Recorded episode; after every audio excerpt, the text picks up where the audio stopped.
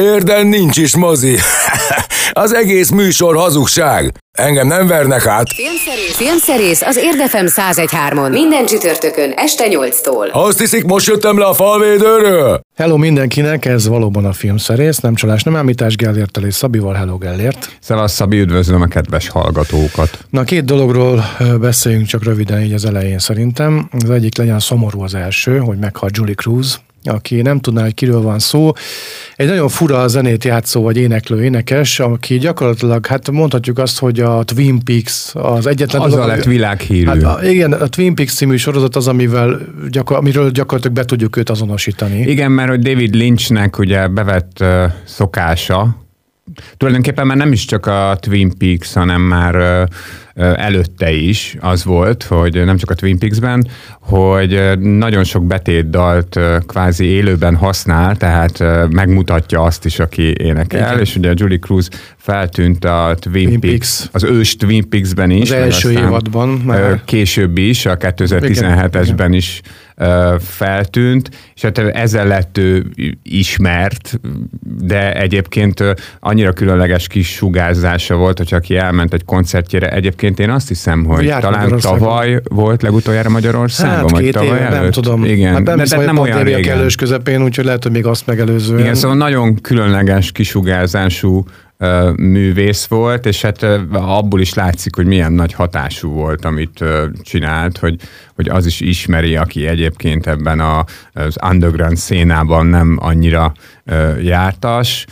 Igen, hát sajnos tőle el kellett búcsúznunk. Egyébként nem, én úgy emlékszem, hogy ő nem szerette annyira az új Twin Peaks-t, mintha nyilatkozott volna, miután bemutatták, mármint új, hát a 2017-est, nyilatkozott volna, de hát persze azonnal ment, amint David Lynch hívta, tulajdonképpen ez teljesen nem számított neki, hogy milyen lesz a végeredmény, bár én nagyon szerettem, meg nagyon előkelő helyre rakta egyébként abban az évadban is őt.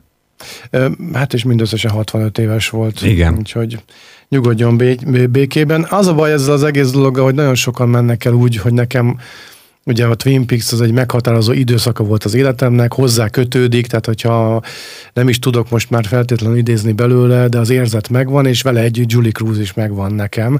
Nem mondom, hogy Julee Cruise koncertre jártam volna, hogyha még lett volna lehetőségem, vagy lemezeket hallgattam volna tőle, de... ugyanúgy beégett az agyamba az ő gyakorlatilag egydalos művészete, minden egyes rész elején ott van ugye ez a dal. Ami ugye a főcímzene, és aztán szöveget is írtak hozzá, de azon kívül ő még olyan 3-4 másik dalt is énekelt. Igen, amit ki akarok ebből hozni, hogy hát mennek el ezek az emberek az élők sorából. Szép lassan, és hát öregszünk. Fel kell ismernem, hogy én is lassan 50 leszek. Igen. Jó, a másik egy ilyen vidámabb dolog, hogy ugye nagyon ritkán tartom be a szavam, miszerint megígérem minden egyes alkalommal, amikor sorozatról van szó, hogy majd ezt megnézem, és hát mintegy 8 évet késtem azzal, vagy nem, 6 évet késtem azzal, hogy elkezdjem a Stranger Things című sorozatot nézni, ugye 2016-os az első évad, és hát itt most összeért a te ajánlatod és ízlésed az én igényeimmel, mert hogy egyszerűen lenyűgöző.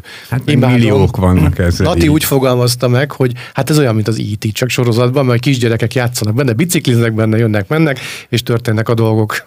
De egyébként az első évadban kifejezetten erős utalások vannak az E.T.-re, tehát ahogy erről többször is beszéltem már ebben a műsorban, de most már célban is ér nálad, a Duffer Brothers hát kifejezetten művelt horror tematikában, meg sci-fi tematikában ők is a Spielberg generációhoz tartoznak, akik a 70-es, 80-as években szocializálódtak a filmek, meg a képregények által, és hát tulajdonképpen az egész Stranger Things valahol ennek az időszaknak a, hát, hogy mondjam, megidézése egy nagyon, nagyon modern formában, de ugyanazt a formulát használja, mint az E.T. használta, a kincsvadászok használta, meg egy csomó másik, majd ha mész előre egyébként az évadokban, akkor azt majd észreveheted, hogy mindegyik évadban van valami meghatározó. Igen, nagyon sok popkulturális utalás van. De az adott évre például. Az adott évre,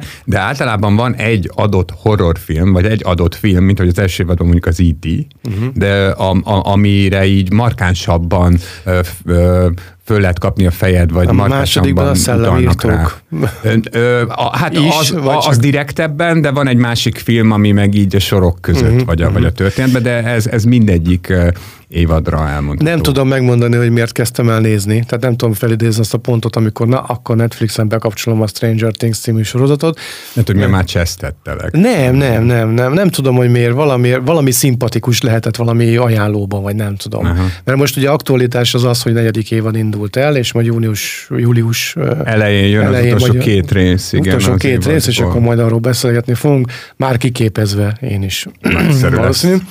Ennek örömére most mondjuk el, hogy mi lesz a mai műsorban. Rendben. Filmszerész a mai epizód tartalmából. Én azt írtam be a forgatóba, hogy két nagyon jó horror is kezd a mozikba a héten.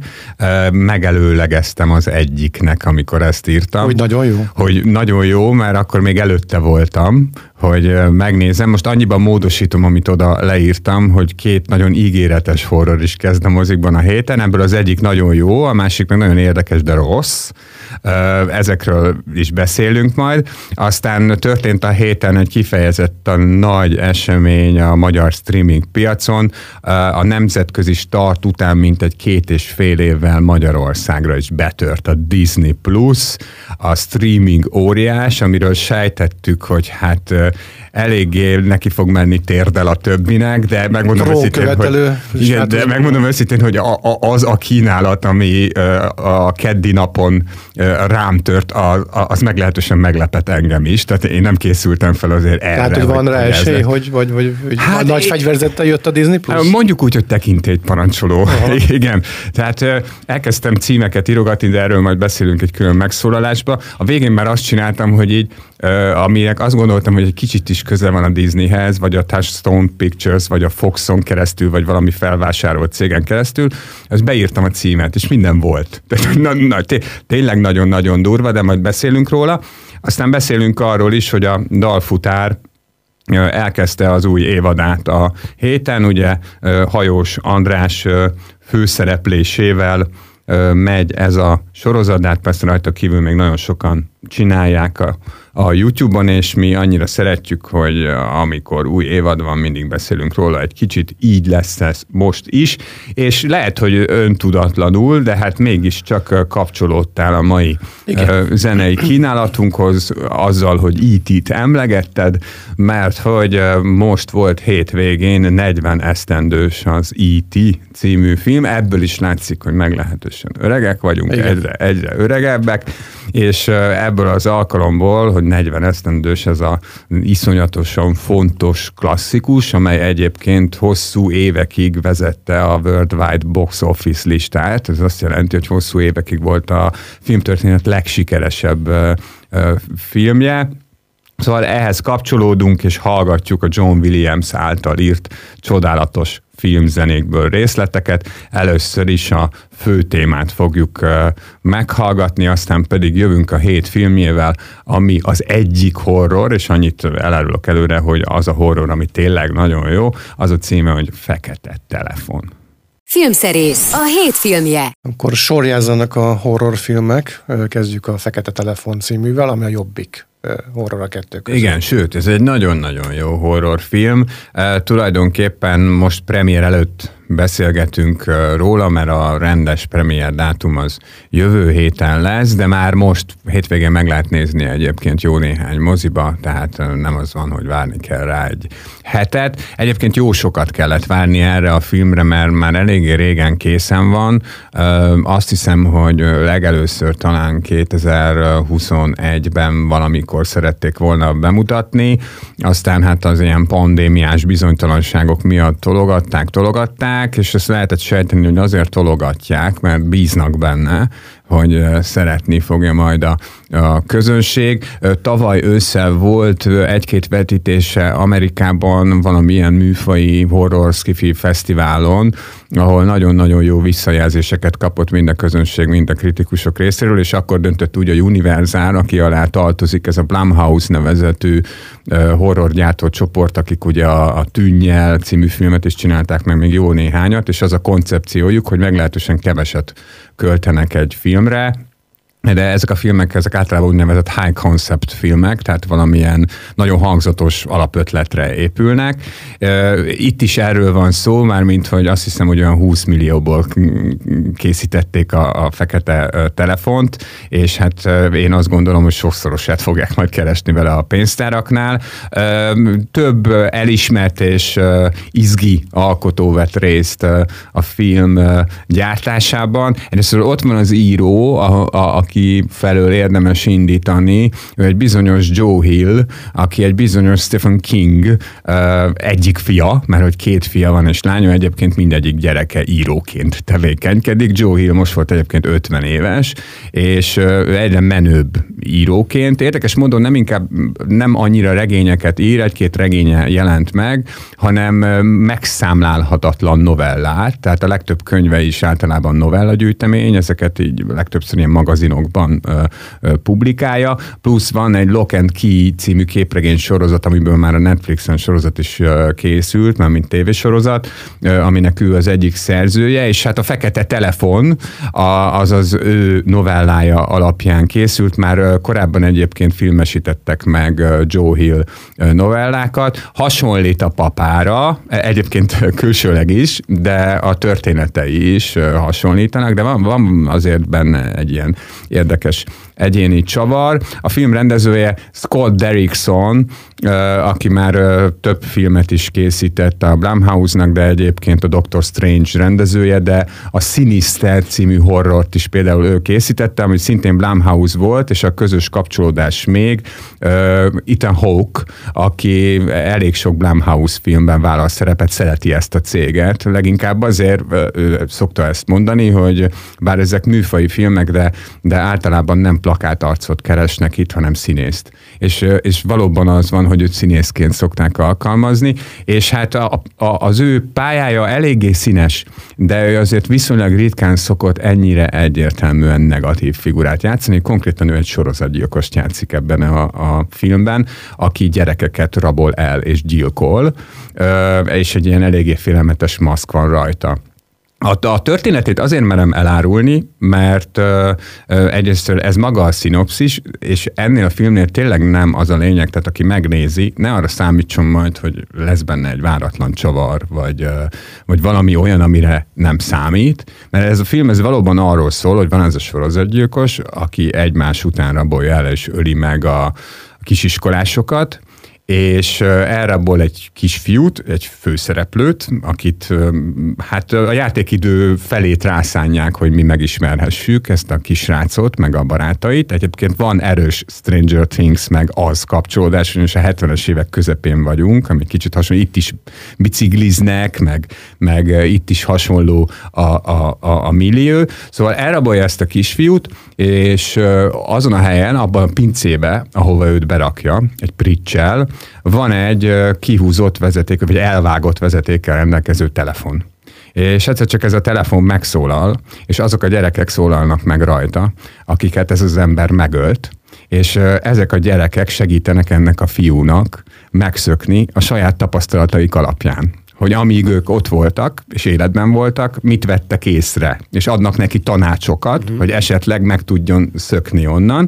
Tehát nagyon izgi szerintem a természet feletti szál is ebben a filmben, de ebben valóban ez látható, hogy ez most sikerül, vagy nem sikerül, ezt persze nem fogom elárulni, de van egy nagyon félelmetes csávó, egy nagyon félelmetes Ethan Hawke, és vannak szenzációs gyerekszereplők, akik hát ugyanolyanok, mint bármelyik ilyen filmben, de egyszerűen hitelesek, lehet őket szeretni, és hát ahhoz képest, hogy tényleg milyen kevés pénzből készült ez a film, valóban fölér egy időutazással, tehát tényleg szinte érezhető a 70-es évek illata, tehát nem csak a hajakon látszik, hanem hogy hát amikor ugye az amcsik nagyon tudnak milliót teremteni, meg nagyon összejön nekik egy korszak megidézése, És nyilván a történet feszültségét az mozgatja, hogy a srác, aki egyébként nem egy bátor fiú, mármint az iskolában nem egy bátor srác,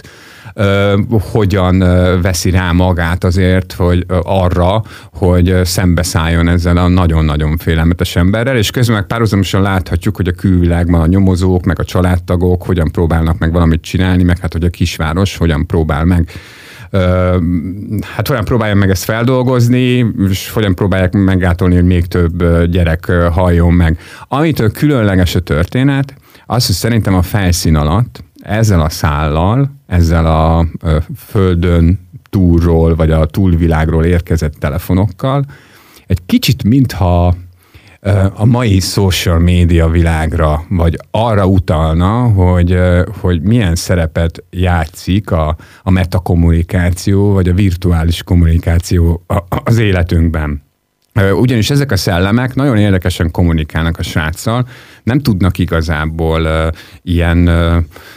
hogy mondjam, nem tudnak ilyen összeszedetten kommunikálni vele, általában mindig van egy-két tételmondat, mintha beragadt volna nekik egy-két tételmondat, amit így ismételgetnek nekik, ilyen liturgia-szerűen. Picit olyan, mint amikor az ember a Facebookon kommenteket olvasgat, mintha ugyanazok igen. a kommentek jelennének meg, és ezek nyilván segítik a fiút, meg vannak egyébként konkrét tanácsok is, amit kap, de közben meg mégiscsak a való életben kell neki ott, abban a pillanatban egyedül megoldania valamit.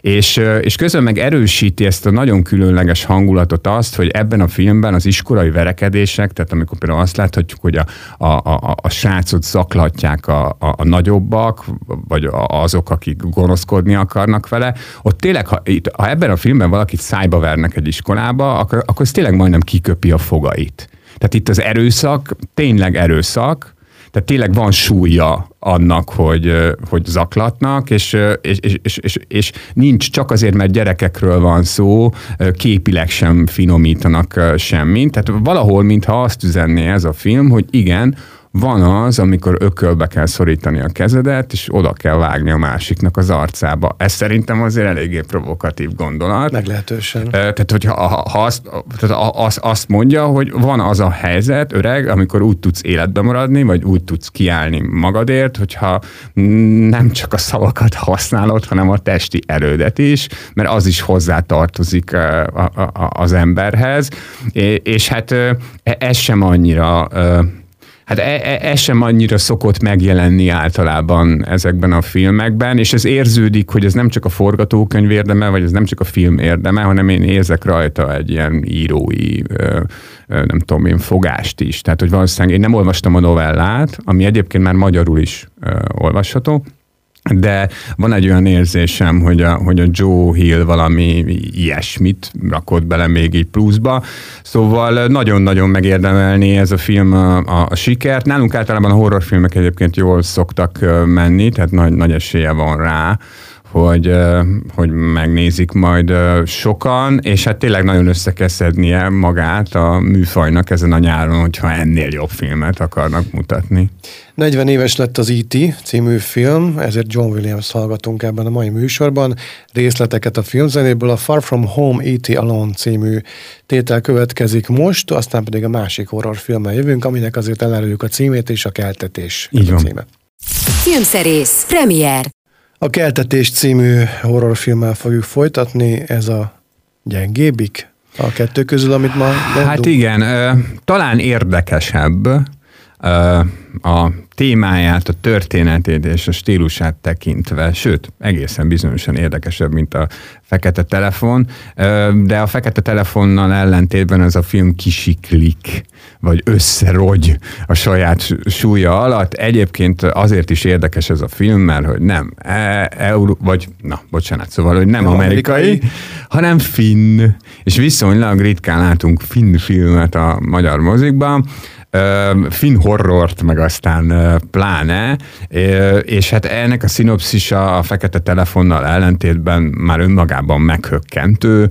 Arról szól, hogy van egy ilyen a külvilág felé különösen ilyen nagyon szép és ideális képet mutató család, magukról apuka, anyuka, két gyerek, az anyuka vloggerkedik állandóan, mindig mindent kipakol az Instára, meg mindenhova, ilyen szép zenével kísért image videót csinál a családról, kertesházban élnek, a lány tornászik, a kislány, aki egyébként a történet főszereplője, Tinja, aki egy éjszaka talál egy madarat, illetve össze megtalálja a madárnak a fészkét, vagy egy helyet, ahol valami madár lehetett, majd az erdőben megtalálja a madarat, de a madár haldoklik, Tinja hát megöli a madarat, mert látja, hogy úgyse élhetné túl, és hazaviszi a madárnak a tojását, és elkezdi az ágyában keltetni, és ez a madár, ez nagyon hamar napok alatt, mármint ez a tojás,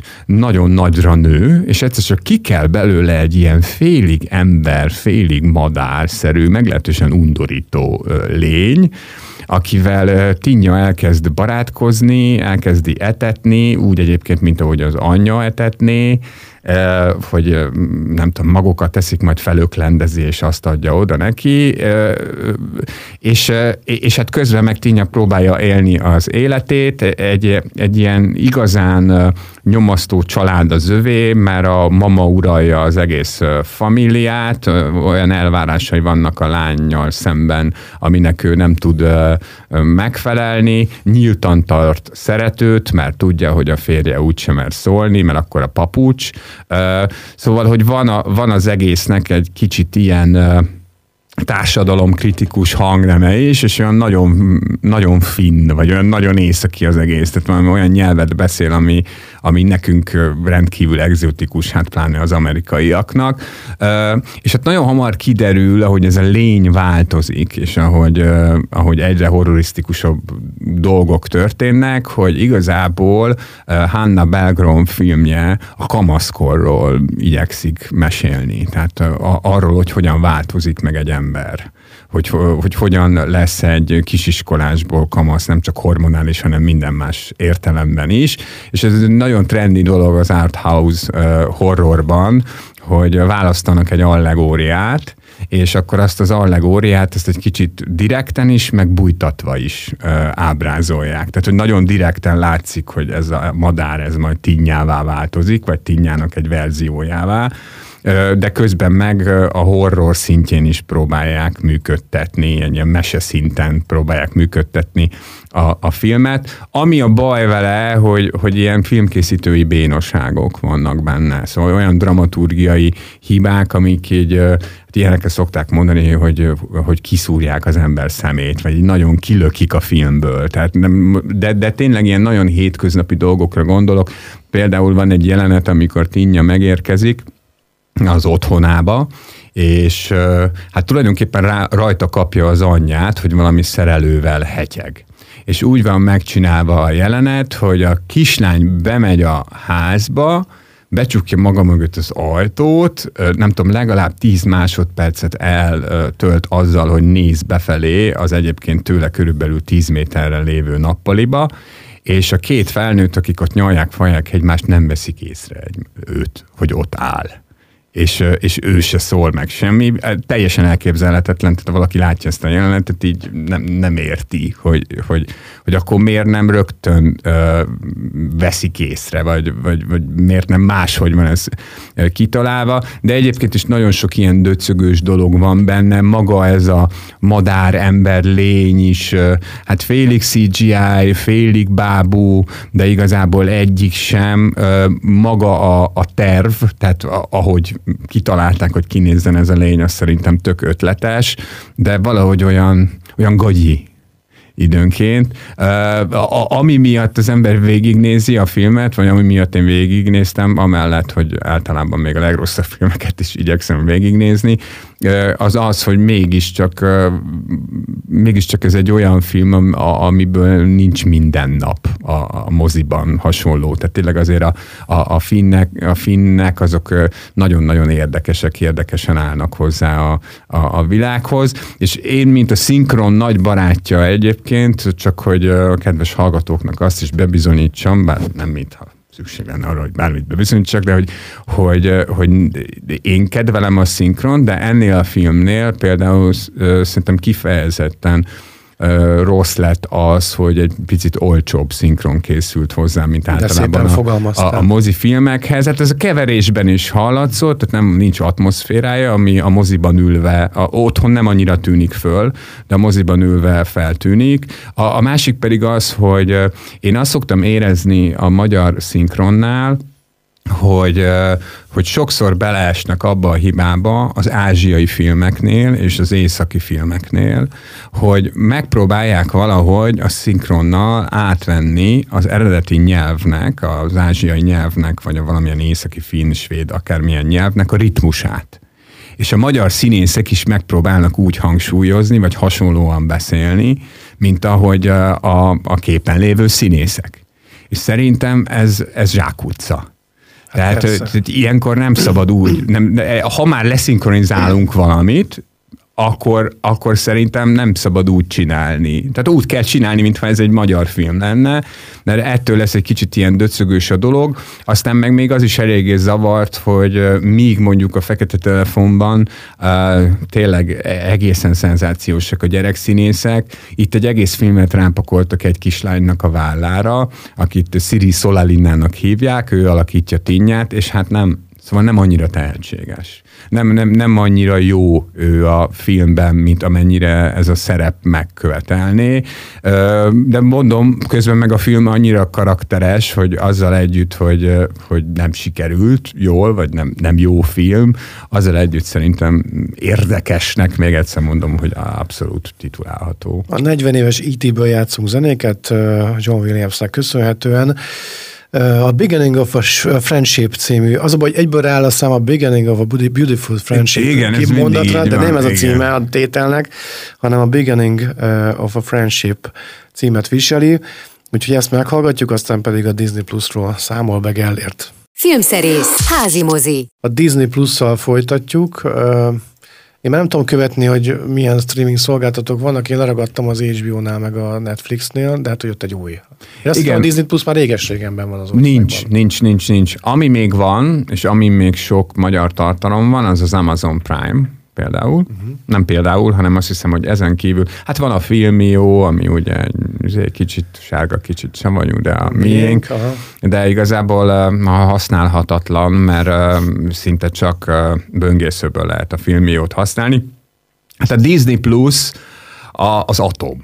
Tehát a streaming szolgáltatások szuperfegyvere, amire hát 2,5 évet vártunk mi, ebben az országban, meg úgy nagyjából ebben a régióban is. Ugye hát arról a cégről beszélünk, aki birtokolja a National Geographic-ot, aki birtokolja a Century Fox, a teljes Fox katalógust, aki birtokolja a teljes Disney katalógust, beleértve a Touchstone felnőtteknek szánt filmeket, meg hát persze az élőszereplős Disney-ket, a Marvel sorozatok, a Star Wars sorozatok, minden náluk van, és itt igazából az volt a kérdés, hogy amikor nálunk elindul a Disney, akkor egy ilyen termékbemutatós kínálattal indulnak majd, vagy annyira telepakolják a kínálatot, hogy győzzem kapkodni a fejem. Én az HBO Max kapcsán, meg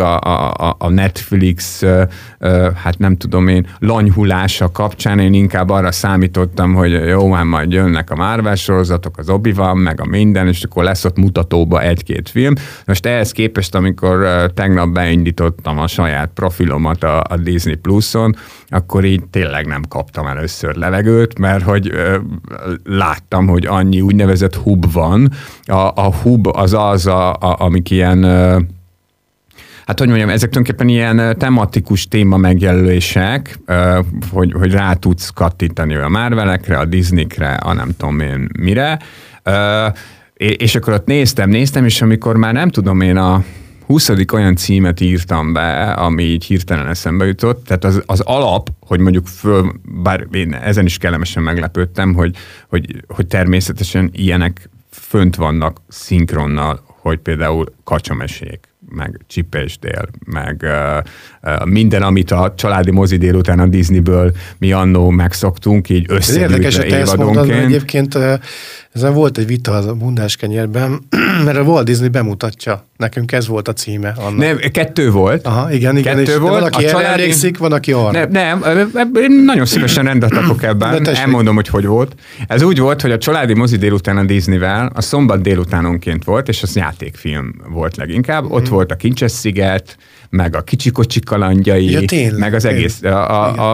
A másikban voltak az ilyen rajzfilmek, meg a Suli című. Igen, meg még néhány. Az volt ugye a vasárnapi összeállítás. Hát én tematikusan szoktam ezt itt családi mozdíjótán Disneyvelnek titulálni.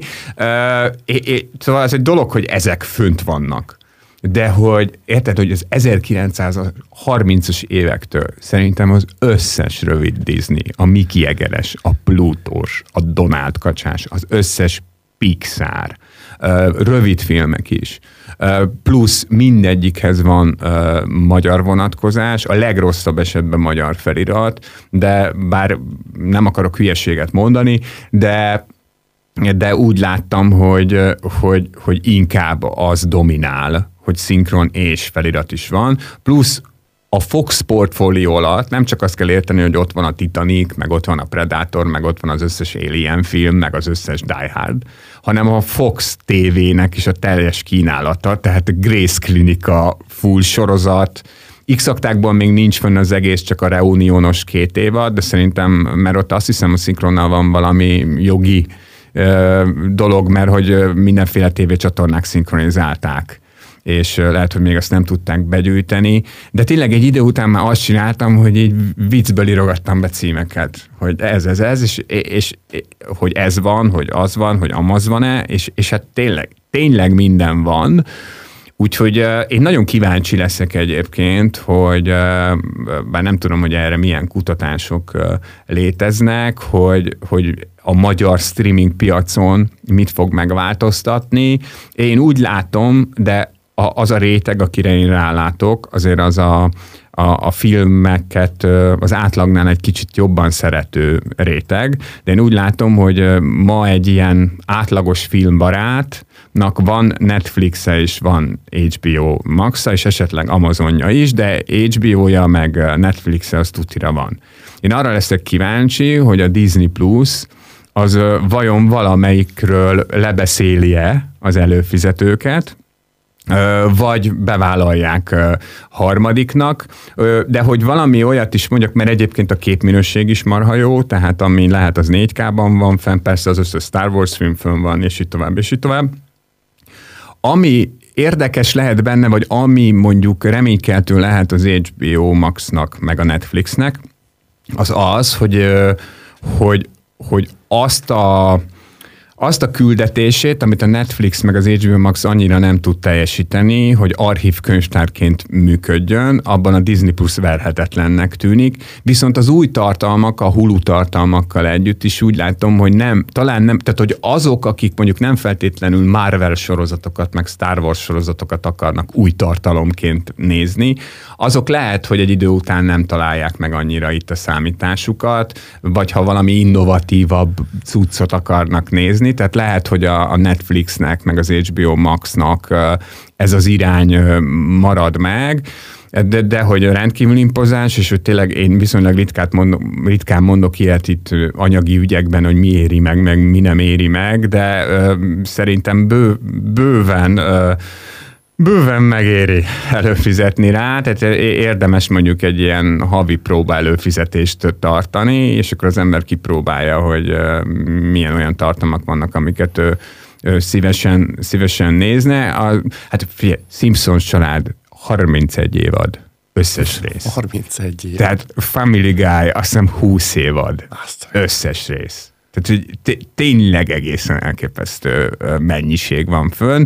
Aztán persze egy idő után ez úgy szokott lenni, hogy az ember lenyugszik, és akkor rájön, hogy ebből úgy valójában mennyit használ, vagy hasznosít, igen, vagy néz a mindennapi életbe, de kétségtelenül tök jó hír szerintem így nyára, hogy megérkezett a Disney Plus. 40 évvel ezelőtt E.T. és Elliot borzalmasan berúgtak, és ennek a zenei illusztrációja következik John Williams-től. Mert 40 éves az E.T. Nem, mert a 40 éves az E.T., aztán pedig jövünk, és a Dalfutár legújabb évadáról fogunk beszélgetni. Itt a Filmszerész. Az Érdefem 101.3 filmes, tévés, mozis magazinja. Kérjük, pontosan állítsa be a készülékén az élességet. A 7. évada indult el a Dalfutár című műsornak. Jeli András és Hajós András neve fémjezi. Jeli András mint producer, a Hajós András mint főhős szerepel benne. Egy igazán kuriózumnak számító, olyan Hajós Andrásos kezdeményezés volt, ami kitart már a 7. évada. Egy nagyon komoly popkulturális brand lett. Bizony. Tehát bizony. Gyakorlatilag az egyetlen olyan magyar találmány, amiben nem csak egyébként energiát, hanem szerintem türelmet is raktak. Tehát ebbe az a jó, hogy így kivárták, amíg ebből brand lesz. Olannyira, hogy most már az új évadban már mörcsöket is lehet vásárolni, tehát van baseball sapka, meg ilyenek. Tehát én láttam az évadnyitót, ugye, aki esetleg most érkezett volna itt a világűrből, és nem tudná, hogy mi a Dalfutár lényege, az a lényege, hogy az András biciklire pattan, és akkor szerez egy zeneszerzőt, egy szövegírót, egy producert, meg egy énekest, és akkor ők az elején nem tudnak egymásról, amikor megkapják a részfeladatokat, és nyilván ezek a részfeladatok, ezek így pakolódnak egymásra, tehát mondjuk az énekeshez már egy kézdal jut el, amit majd neki el kell énekelni. Szövegíró tekintetében nem úgy kell rátekinteni, hogy mondjuk Horváth Attila szövegírót megkeresi, hanem mondjuk egy humoristát. Igen.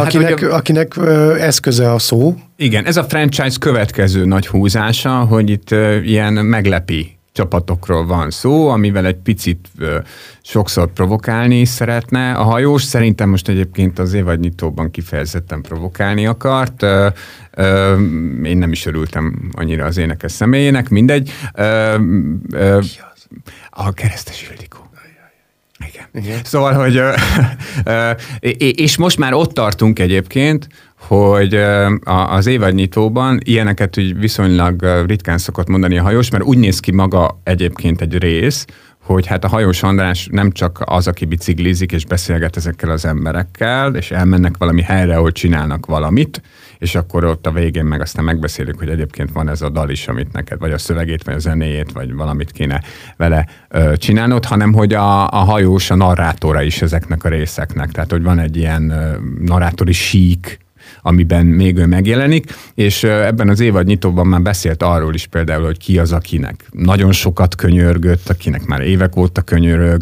Volt egy olyan, a produceri csapat, most direkt nem árulom, mert egyébként ezek a részek úgy vannak fölépülve, hogy folyamatosan derüljenek ki. Egy olyan zenekar lett a producer most, lett a producere a dalnak, aki a Hajóst idézem, akiért már nagyon régen nyíktok, tehát nagyon régen szerették volna a nézők. Elnézést, most élőadásban elkezdek inni. Így áll, nyugodtan. Most én próbálok tippelgetni, hogy ki lehet az a zenekar, akiért sok régóta nyígnak. Most nagyon-nagyon menők. Nagyon menők.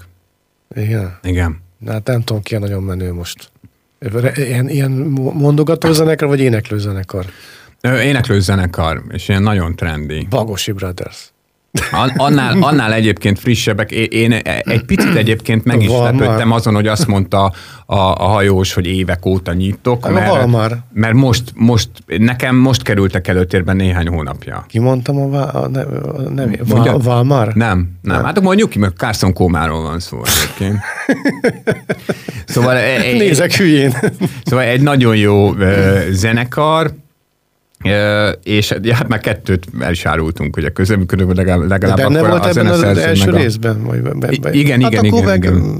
Igen.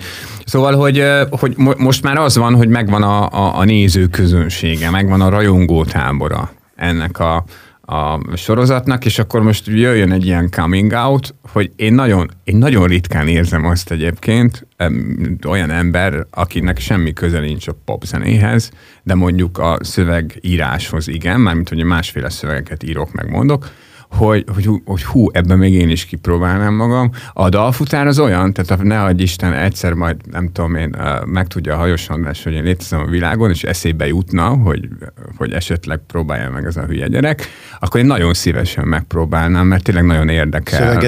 Szöveget írni. Igen, igen. Ezek egyszer már egyébként próbálkoztam, csak ezeket én így eltitkoltam, meg filmcímekért felelős is vagyok, de nem, tehát igazából maga a sorozat adott hozzá kedvet, mert egy csomó olyan ember szerepelt benne, aki mondjuk természetesen sokkal több mindent letett az asztalra, mint én, de ugyanolyan távol áll a dalszövegírástól, mint én, abban, amit csinál, és amikor megírták ezeket a szövegeket, akkor azt éreztem a készprodukción, hogy hát azért ilyet én is lehet, hogy tudnék. Lehet, hogy még egy kicsit jobbat, és ismervén magam, én egyáltalán nem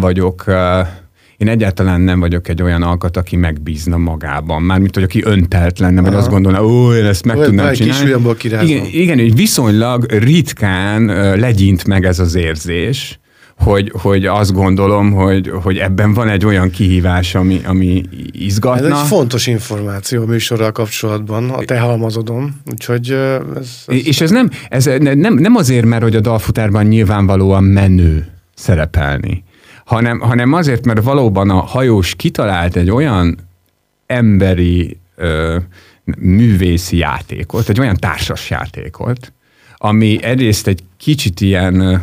Hát egy teljesen példátlan sziget a mai magyar kulturális életben. Tehát az, hogy egymásra fújás nélkül, meg mindenféle ilyen furakodás nélkül egyszerűen csak nyitottak leszünk a másikra, és azt mondjuk, hogy bármit csinál a másik, mi alkalmazkodunk, és hozzárakjuk azt, ami mi vagyunk. És nem magunkra koncentrálunk, hanem a produkcióra. Igen, hogy így beállunk egy szekér mögé, és azt mondjuk, hogy bármi lesz, és azt mi eltoljuk a célig. Tehát, hogy ez nagyon-nagyon ritka szerintem, és közben meg még egy élvezetes formátum is, mert nyilván a Hajós egy, hát most nem tudom én, a víz nedves, a Hajós András meg vicces. Tehát, hogy nyilván azt mondani, hogy Hajós András, hogy szellemes, ez egyik legnagyobb klisé, de tényleg van. Az. Attól még ez így van. De attól még tényleg így van, még akkor is, hogyha nyilvánvalóan ennyi évad alatt neki is felgyűlnek azok a panelek, amiket használ, de ezek a panelek, ezek századszóra is élvezetesek, úgyhogy mindenkit arra biztatnék, hogy nézze a Dalfutár hetet a YouTube-on, hétfőnként van, este 7-8 körül élesítik az új részt, de egyébként ezek ugye párban vannak ezek a projektek, tehát hogy két részes általában egy dal megszületése, és az első rész leadásakor, hogyha valaki nem tud egy hetet várni a következő részre, akkor megvásárolhatja a lehetőséget, hogy megnézze azonnal. Szerintem egy kicsit irreálisan sokat kérnek érte egyébként, de tök mindegy, ez egy plusz szolgáltatás. Ha olcsón adják akkor olcsók is lesznek. Hát ez egy üzleti fogás. Igen, de én azt gondolom, hogy egy picit fölülőtték az árát, de nem baj. Tehát nincs ezen azért a világon semmi baj. Hát ők látják, hogy kifizetik-e érte ezt. Igen. Ez már üzleti kérdés. Az E.T. is Alive című tétel következik John Williams-től, mert hogy 40 éves lett az E.T. című film, aztán pedig elmondjuk gyorsan, hogy mi lesz még a jövő héten, vagy mi várható a jövő héten. Itt a Filmszerész. Az Érdefem 101.3 filmes, tévés, mozis magazinja. Kérjük, pontosan állítsa be a készülékén az élességet. Nem maradt már sátra, mint hogy elmondjuk azt, hogy mi lesz a következő héten, vagy nagyjából mi várható. Hát az elmondjuk, ez egy barokkos túlzás, hogy te fogod elmondani. Igen, meg az is barokkos túlzás, hogy azt mondom, ami tényleg lesz. Mert általában elő szokott fordulni, hogy ilyen-olyan okokból nem tudom megnézni az adás felvételére, amit szerettem volna, és így történt egyébként a Lightyear című új Pixar filmmel is, amit csak azután tudok majd megtekinteni, hogy ezt a műsort fölvesszük, de hát nem baj, ez a film, ez jövő héten is filmes, meg még újnak fog számítani. Ugye a Toy Story egyik karakterének az ilyen trükkös előtörténetéről van szó, és a jövő heti nagy filmünk, az pedig az Elvis lesz. Láttam az előzetesét, majd megnéztem a Mavericket, teszem hozzá, nem tetszett. Már melyik? A Maverick. A Top Gun Maverick? Aha. De az, hát mindegy, és nem menjünk ebbe bele, én nem voltam annyira lenyűgöződve tőle, persze repülős jelenetek tök jók voltak, de ez a képregénybe oltott reklámfilmszerű pomádé, így néz a csaj.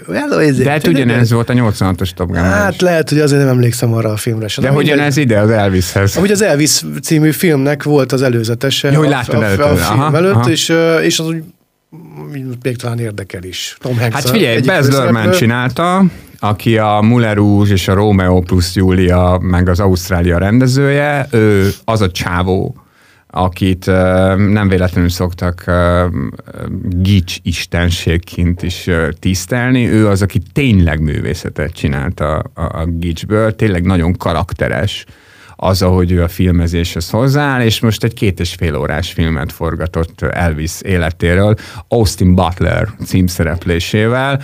A Cannes-i Filmfesztiválon mutatták be a filmet. Én féltem tőle, mert az nekem általában gyanús szokott lenni, hogyha egy nagy sztáron szóló, nagy rendezővel készült életrajzi filmet nyáron mutatnak be a moziba, és nem az Oscar szezon környékén. Akkor ez nem sikerült soha. Akkor ez nekem általában bűzleni szokott, de állítólag itt most erről szó sincsen. Tehát meglátjuk jövőre. Elég nagy siker volt Cannes-ban, nagyon-nagyon szereti mindenki, aki látta. Hát az előzetes, azt gondolom, hogy nagyjából inkább ezt vetíti elő, mint azt, hogy nem sikerült.